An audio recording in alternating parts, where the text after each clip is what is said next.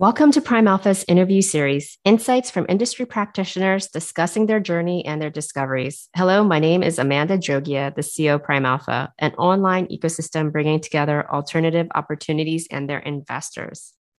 I would like to introduce David Mickelson as he shares his journey from comfortable retirement to founding CkSum Capital, a cutting edge cryptocurrency and decentralized finance hedge fund.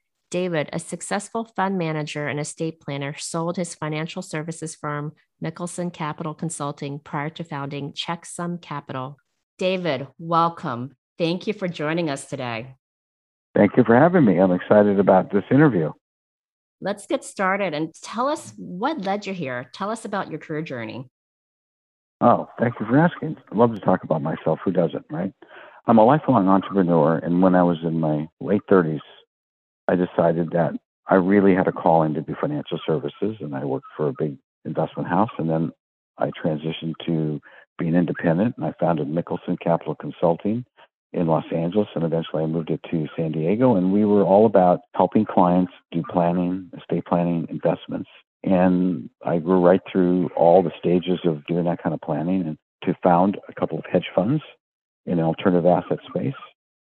And eventually, I had some things happen in my life. The main thing is my lovely wife died, and I just didn't have the stomach for it anymore. And I sold the company in 2019. And I wanted to retire and just get away from it all. And I moved to the beach in Puerto Rico, and I set up shop here, and I had a really lovely experience. And lo and behold, a lot of expatriates have moved here, and it turns out that Puerto Rico is the epicenter of the world for crypto entrepreneurs and I meet them and they talk about the projects they're doing, how they're going to change the world, and all the not only the money to be made, but the changes that will occur in the overall financial sector is remarkable. And I kind of caught the bug and I started investing in cryptocurrencies. And of course, did very well because of the markets, not because I was a genius at the time. Long story short, after a number of months of that, I got the idea that really I need to come out of retirement. I need to be able to explain to my thousands of colleagues and friends and former clients that if they don't jump on the bus, they're going to be left in the dust. Because if you're a younger person, it's probably a lot easier to have access and knowledge and people and set up your own accounts and do your own trading. But the generation I'm from, let's call it the 40 to 70 year olds, these people, and I'm one of them, are not really up to speed on how to set up accounts and how to pick tokens and what's a good decentralized finance. In fact, a lot of people have never heard the word decentralized finance and what that means. But it's going to be the most important financial change that will take place in this generation. I just got the bug to lead the charge and inform people and make it available to the public that will listen to the message. Tell us a little bit more about this change in the overall financial sector what do you think is the change? Well, decentralized finance allows peer to peer transactions so that a person who's a farmer in Zimbabwe can transact money and goods and services instantly at very low cost with anyone on the planet. And there's no government or regulatory agency or no intermediaries in between. That is a revolutionary change. And the thought of that is, well, how does that really relate to me? Well, it's hard to exactly put it all together because it's happening right now. It's happening quickly. So I'll just tell you a quick aside that kind of put the exclamation point on it. I have a client who is one of the founders of the internet. He's a elderly computer science professor at the University of California, and I called him up. Lo and behold, he's still working in a decentralized finance lab in the University of California. And I said to him, I'm interested in doing this. And I explained my business plan to him. I said, is this as real as it sounds to me? Is this as real as what all the colleagues and all my new friends are telling me about? And this gentleman, by virtue of his standing, he was at the beginning of the internet in 1969. He said, David, you have to understand, this is going to change the world more profoundly than the internet has, and it's going to do it in half the time. Amazing. Those words were profound and amazing, and I said, I have to do this. So there's going to be methodologies to disintermediate banks, finance companies, even law firms, because there's going to be what's called smart contracts. And as they get more sophisticated, they'll be able to do, or individuals will be able to do transactions that are immutable, peer to peer, and don't rely on the court system. They don't rely on lawyers. They don't rely on banks. They don't rely on finance companies. And it will evolve to the point where individuals will have the ability to control their own identity and dole out their identity to people like Google and Apple and Microsoft. It won't be that they have your data, you won't be able to control it. The idea is with this kind of technology, eventually, I'm not talking about the next year or two, but eventually individuals will control all their data and will be able to individually select who, what, when, and where gets access to their data. So there's so many changes that are taking place. It's hard to even imagine the implications of it. It's just like when the internet was founded. Did anyone have an idea that Uber would be coming soon, or that the Google search engine would be coming soon? When the internet came out, it was an interesting place to look things up, but the profound impact of it wasn't really recognized for many, many years. This is the same kind of profound change it's the next iteration, the next evolution, and it's going to be faster in terms of its adoption and its impact. I want CkSum to be the evangelical voice that a generation that may not have been in on the very, very beginning of this can see what we're doing, see the opportunity, and take part. We want to make it an easy, smooth on ramp for everybody who really gets a glimmer of this to get involved. You talked about how excited you are and you started your business plan. So, what was the catalyst? What led you to create your firm and what opportunity did you see in the market? Well, I created the firm because there's literally tens of thousands of different things that are investment opportunities in tokens, decentralized finance, non fungible tokens, in many, many, many, many different ways to invest. Well, it's overwhelming. So my fund was established for the sake of having professionals on the inside that could sort through the thousands of opportunities that are presented and be able to pick the best of the breed to put them in a fund, which is basically a pool of assets, and then have people come into the fund and add their capital to the fund, and then they equally participate with all the other investors so that everyone has a rateable percentage ownership in all the underlying assets that we buy for the fund. So the, the organizing principle is very simple. We as professionals devote ourselves to picking what goes in the fund, and then people can participate, letting us manage what's in and what's not out. So the structure is very simple. Pool of assets that takes the responsibility off of the shoulders of individuals to figure out what NFT should I buy?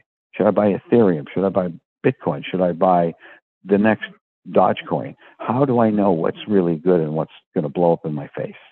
Well, the way you do that is you pick a manager.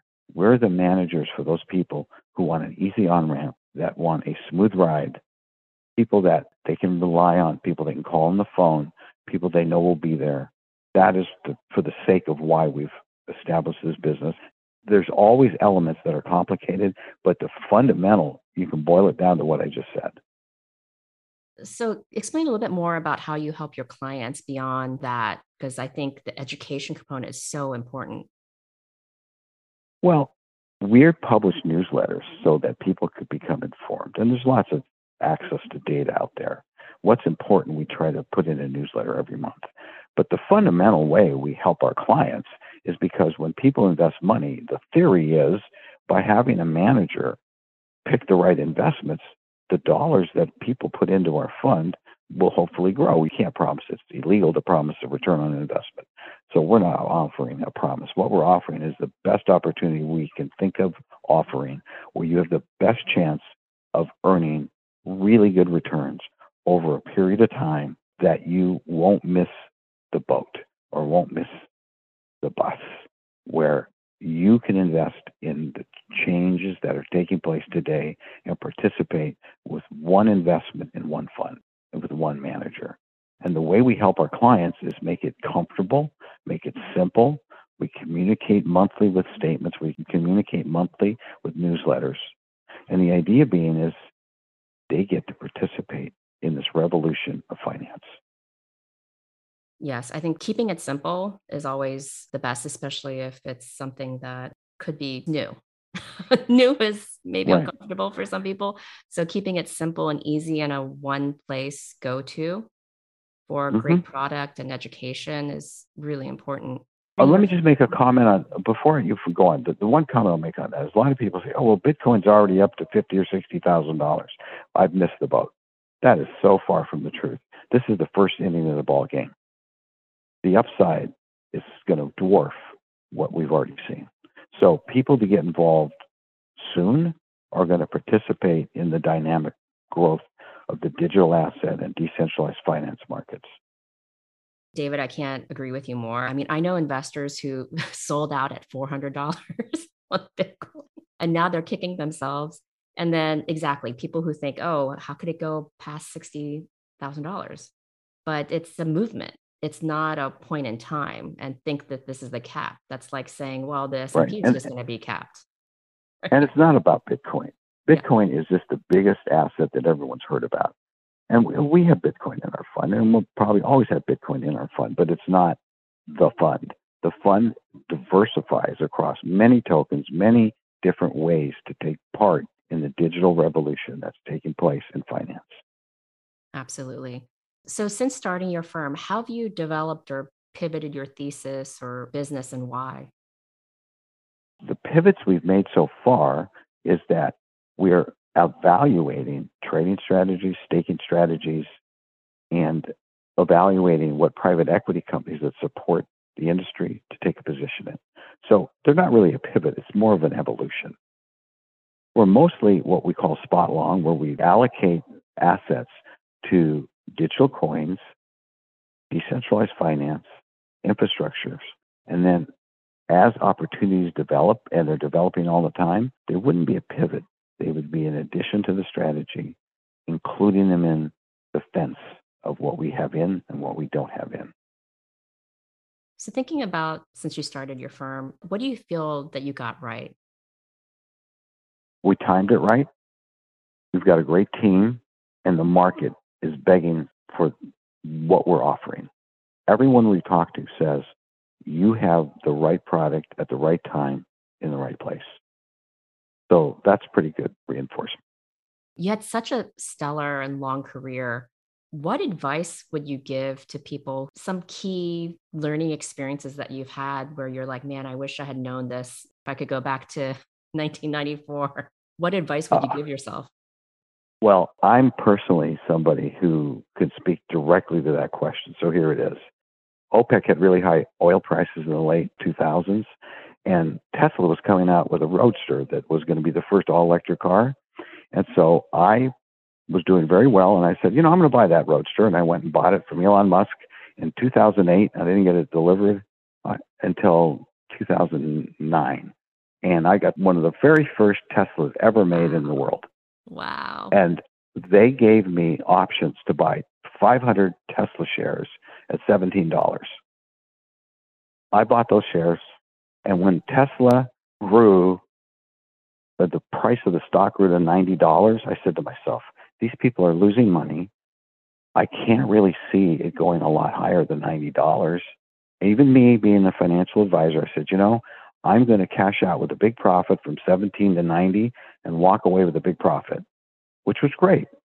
But hindsight's 2020, and that money I walked away with is like a very, very tiny, tiny percentage of what the value of that stock portfolio would be today had I kept it today. Because who would have known? Well, it's the same thing in what we're doing today. What I'm telling people is there are going to be certain digital assets, not necessarily Bitcoin or Ethereum or the big ones, but there are going to be certain digital assets that are going to go up tremendously. And because we're in the investment business, it would be improper for me to say well, it's going to be 10 times or 1,000 times. I'll just say that our internal expectations are certain NFTs, certain digital assets, certain tokens are going to have dynamic growth where they're going to multiply in value amazingly. And for people to pick them themselves, if they really, really want to do it, God bless them, they should go do it themselves. But if they don't feel comfortable, if they don't feel confident, the best way to approach it is to have a manager that you get comfortable with picking those. And some of those are going to be tremendous winners. A few of them won't. But that's the point of having a pool.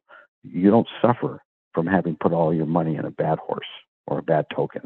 You get the advantage of the overall pool and the growth of the overall pool, which will include all the winners and some of the losers, but on balance, it'll be a good experience.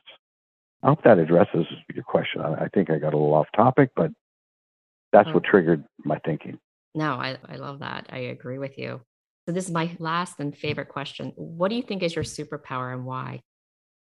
Oh, thank you for asking that because actually, after I retired, I said to myself, I'm not the richest guy in the world. I'm not the smartest guy in the world. What is my super? What do I do better than almost anybody? And I can tell you what it is now. It's this.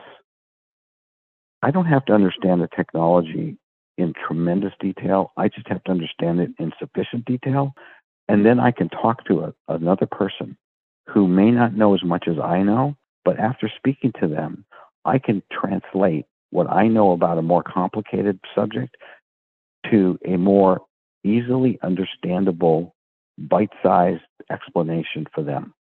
So I give you a perfect example. There's a gentleman that is in my community who is an NFT, non fungible token expert. And before he explained it to me, I wasn't a great supporter of non fungible tokens. But after he explained over two hours how his business works, how non fungible tokens work, how they're going to change the world, and how they're going to change the ownership of all kinds of assets from artwork to access to celebrities, to access to music, to access to many, many, many things. I'm not going to go on and on. I realized that NFTs are just scratching the surface of what's possible. Then people have talked to me after that, what is an NFT? And I can say to them, well, NFT is a way of digitizing access and ownership of various kinds of assets. And I basically can explain it to them, which I took a two hour conversation and boiled it down to a couple paragraphs where they get a modicum of understanding. I think that's what I do better than most others. It's such a talent. When I was in private equity, I had the pleasure of meeting Marshall Brain. He started How Stuff Works and he took super mm-hmm. complicated things and distilled it down so that anyone can understand it. And I think it's a real value proposition and real for the firm. And obviously, not many people can do it. it's a really hard thing to do. I agree. Thank you so much, David, for taking the time. I really appreciate learning about your journey and about your new firm and walking us through digital assets. Oh, you're so welcome. I enjoyed it. Thank you for listening to PrimeAlpha's Visionaries and Innovators podcasts. As always, you can head over to primealpha.com to sign up to our email list, as well as check out our other podcasts. See you next time.